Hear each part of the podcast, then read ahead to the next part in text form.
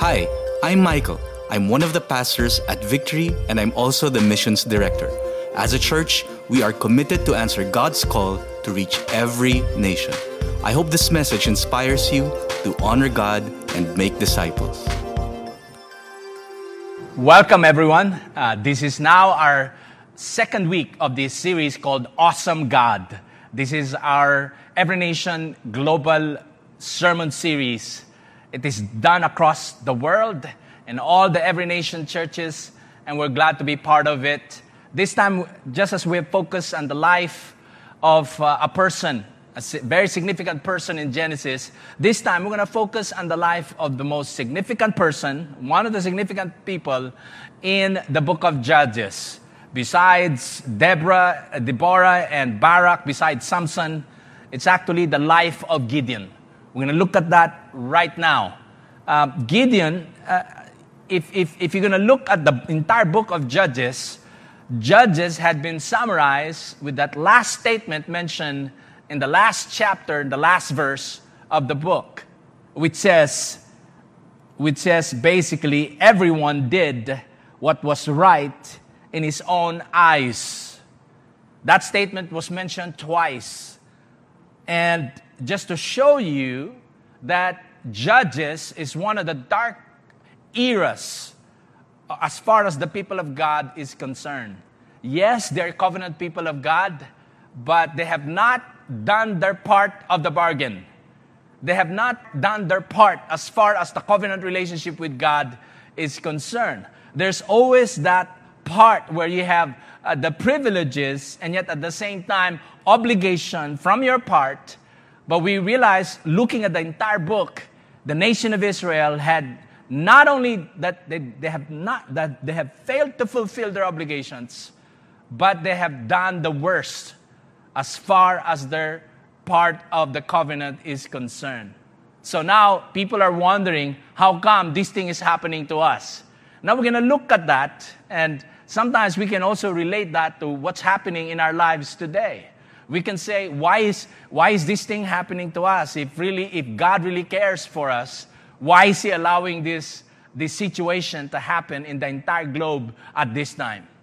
Well, we see this, uh, and we see this, and we can hear this sentiment in the statements in the narrative of, of, of Gideon, and we're going to look at that right now. Now, as, as we go on and move into this, one of the significant aspects that I'd like us to also go uh, uh, uh, uh, discover is that the idea that Gideon had made it in Hebrews chapter 11, verse 32.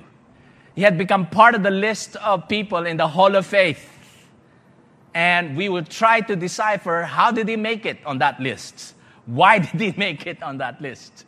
We'll discover, we'll find out, and now we're ready to hear and let our lives be seen through the lenses of this narrative.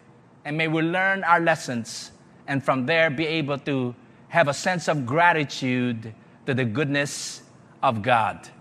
Here are, here are reasons why we have to learn to gravitate towards God and His goodness at this time. And here are some of these reasons why we need to do that and run to God. And that's basically the main point of Awesome God series. We are here to magnify the attributes of God. It's not about the cleverness of men, but it's the goodness of God and His attributes. And we're going to try to decipher those attributes as we go to the narrative. And the first reason why we have to gravitate towards God in times of dark situations is number one, God chastises his people for their sin to bring them back to himself. One of the reasons why uh, he is uh, with us and is in, in, in, in, in a covenant relationship with God is that it's part of that covenant relationship. The word discipline. For us, sometimes we think discipline is something that is not supposed to be mentioned in a relationship. But uh, you know, we all know that that is not true. In a covenant relationship with God, chastisement is part of it. And we have seen this happen right here and especially if we look at verse 1, let's look at that right now. Chapter 6, verse 1, it says, The people of Israel did what was evil in the sight of the Lord. That's done. I want you to look at the second statement that you may have a hard time understanding. The Lord gave them into the hand of Midian seven years. Now, now think about it. Who gave Israelites to the Midianites? It's God Himself. Sometimes, sometimes we can blame the devil for the things that have been happening in our lives. But we see in this passage of the scripture, the one in charge of bringing them to the hand of the Midianites it was God Himself. By the way, Midian, the Midianites or the, uh, their ancestor Midian is actually the son of, uh, of Abraham to the second wife, uh, not to uh, uh, Hagar, which we're going to be talking about that next week, but to uh, the other wife. And, and so that's Midian. And they have become an instrument of God at this part, at this season in the life of Israel, so that it would bring discipline to the people of God. And in verse 2, and the hand of Midian overpowered Israel, and, beca- and because of Midian, the people of Israel made for themselves the dens that are in the mountains and in the caves in the strongholds. Some of you might ask, why did the Lord, di- uh, uh, why did he do this? Why did he allow this to happen? Well, if he didn't, if he didn't give them to the hands of the Midianites, the people of God could have been in a worse situation. They could not have had the chance to humble themselves and run to God. God, God is like our Father in heaven. I like how it was mentioned in, in, in, in Hebrews chapter 12, verse 6. For the Lord disciplines the one he loves. Some of us, we can't fathom that, that discipline is part of love. For the Lord disciplines the one he loves and chastises every son whom he receives. For it is for, uh, it is for discipline that you have to endure. God is treating you as sons. And what son is there whom his father does not discipline? If you are left without discipline in which all have participated, then you are illegitimate children and not sons. Once again, we are children of God in a covenant relationship with God, and discipline is just part of it. And uh, I can go on up to verse 11, but uh, but that's just to show us the reason why we run to God is because we are, He's our Father and He is able to express that love through discipline in order for us not to get even more wayward in our ways, in order to bring us back to Himself. God chastises His people for their sin to bring them back to Himself. Seven years it took them seven years. One year could have been enough. Some of you were wondering that the pandemic could have just lasted for one month. But we're still into it. It's not even one year yet. Could you imagine seven years of every time they would try to harvest, the Midianites would come and steal their harvests? They didn't necessarily occupy the land. They will only show up when things are happening in the harvests. The Midianites would come and steal, uh, steal from them. No wonder why we see uh, Gideon's, uh, Gideon, uh, Gideon doing his part and hiding in a wine press, threshing the wheat. You're not supposed to be threshing the wheat in the wine press in a lowland. You're supposed to thresh the wheat in a, in a, in a, val, in a, in a, in a hilly part so that the wind can separate the chaff. But he can't do that. If he would bring his harvest and thresh the wheat in that part of the hilly part of, of the mountain, then he would be discovered by the Midianites. He has to do it somewhere where he could hide in a wine press Instead of making wine, he's threshing the wheat so that he won't be discovered. That's how bad the situation was. But nevertheless, Gideon was a responsible person. He wanted to do something in, in the midst of that to help his family. And so we see that, and it's basically exposed the sins of, of Israelites and the sin of ingratitude as God recounts all that He has done for them in delivering them from Egypt and giving them to the land. God reminds them of, of uh, uh although He had forbidden them in the clearest possible terms to worship other gods, they have run into idolatry, not only ingratitude, but, but idolatry. And the other one is all this has been worsened by their impenitence, not willing to repent. And so the ground, and, and so, but, but the people of God would try to come to Him and appeal, uh, not in their humanity. Malala pagka if, if, if just a person have done something wrong, he would say, tao lang po. They would appeal in their humanity. But they didn't even appeal in their humanity. They tried to appeal uh, in their covenant relationship with the Lord.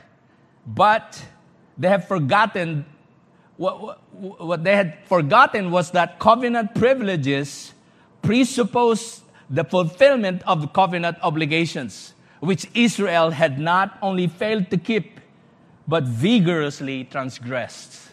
There's always that obligation, but they were not able to do it. So at this point, we don't even know what God would do. It's almost like a chess, a, a checkmate a, when you're playing a chess. You're in covenant relationship with God, but you're not able to do your part. What are we going to do about it now? But something happened. The turnaround that happened, and and we see that in starting in verse 11 and the second reason why we run to god not only that because he loves us and he disciplines us but because God calls his people for the service he has prepared for them. God calls his people, not only chastises uh, them, but he calls them for the service he has prepared for them.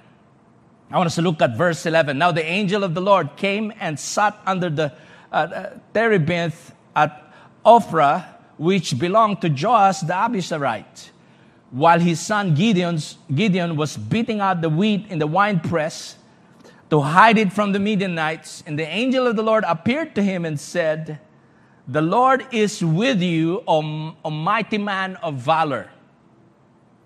Now I want you to take note of that mighty man of valor. How can this guy be mighty as a mighty man of valor if he's hiding? And Gideon said to him, Please, my Lord, if the Lord is with us, why then shall, uh, why then has all this happened to us? And where are all these his wonderful deeds that our fathers recounted to us, saying, Did not the Lord bring, bring us up out of Egypt? But now the Lord has forgotten us and given us into the hand of the Midian. And the Lord turned to him and said, Go, go in this might of yours and save Israel from the hand of Midian, do not I send, I send you. What an amazing uh, response uh, to Gideon. And the angel basically showed up to him and, and called him something that he might not yet, a man of valor, but he already has spoken that to him. You're a man of valor, man of courage you know by hearing that, you know already that there's going to be something that uh, you're about to face. And you needed that kind of courage because you're about to face something. And, and, uh, but I want you to notice how Gideon responded. He responded in, in words of doubt. That's why I wonder why he made it in Hebrews 11 32. But he says, if, why, where, all these questions of if. But he knew his history. He knew his covenant relationship with God in, history, in the book of Genesis. He was aware of it. And after asking all those questions, the Lord re- replied in verse 14 and very simply said, Go in this might of yours. Kind of might? Not, it's not the might that we think with all the Marvel heroes. You know, they have their own different ways of expressing their might. But what is this might that the scriptures, that the angel is trying to say about Gideon? I believe the angel saw the sense of might that he possessed during that time, but it's a, it's a might of humility. It's a might of care for his people. A might that has something to do with this knowledge about history, about God's love shown in history. And he has heard about those stories upon stories on how the Lord had dealt with God's people in, in, in covenant relationship with, the, with them. And his commitment to provide for his family in spite of this dark situation that the nation of Israel was in. That could have been what the angel is trying to describe as might. I think it'd be good for us, it behooves us to also examine our hearts. Are we men and women of might? Do we have humility? Do we have care? Do we know the scriptures? Do we know our history? Yes, he was hiding, but at the same time, he knew and he cares and he is humble enough and he, he had knowledge and is committed uh, uh, to his nation. And so the Lord had called him. And I believe, you know, some of us, uh, we can look at our situation and, and start thinking about other people should be doing this and should be doing that. But the Lord said, I'm calling you, I'm sending you uh, uh, Lord, are you, are you, talking to me? I, mean, I could imagine him looking over his shoulder, trying to find out who else was there with him on the wine press. But the Lord was truly talking to him. And how did the Lord convince him? Number three, not only did the Lord chastise us, but also the Lord calls us. But not only that He calls us in the midst of a dark situation we are in, He also comes alongside his people to assure them of victory. He comes alongside us. He's not just calling us and then leave, leave us behind, but he comes alongside his people to assure them of victory. Let's look at verse 17. And he said to him, If now I have found favor in your eyes, then show me a sign that is in you who speak with me. Please do not depart from here until I come to you and bring out my present and set it before you. And he said, I will stay till you return. So Gideon basically went into the house and prepared a young goat and unleavened cakes from an ephah of flour and meat he put in a basket and brought to put uh, in a pot and, and brought them to him under the terebinth and presented them. And the angel of the Lord said to him, Take the meat and the unleavened cakes and put them on the on this rock and pour the broth over them. And he did so. And the angel of the Lord reached out the tip of the staff that was in his hand and touched the meat. And the unleavened cakes and fire sprang out from the rock and consumed the meat. And the unleavened uh, cakes and the angel of the Lord va- vanished from his sight. What a, you know, we talked about it even in the life of Moses when he was called to the top of that mountain, when he was called of God to do something that is so massive, and yet the first thing God told him, on your knees, you are on a holy ground, remove your sandals. Once again, the key to Christian service is worship. And we see here Gideon himself, he made an altar before God and acknowledged the visitor that the God had showed up and basically, that visitor had told him, saying, and, and verse 22, and then Gideon perceived that he was the angel of the Lord, and Gideon said, Alas, O Lord God, for now I have seen the angel of the Lord face to face. He said that because he had the knowledge that he can't see God and live. And yet he was able to see the angel face to face. And so, but the, but the Lord said to him, Peace be with you. Do not fear. Once again, do not fear. That's the kind of uh, message that, that, the Lord was telling Gideon.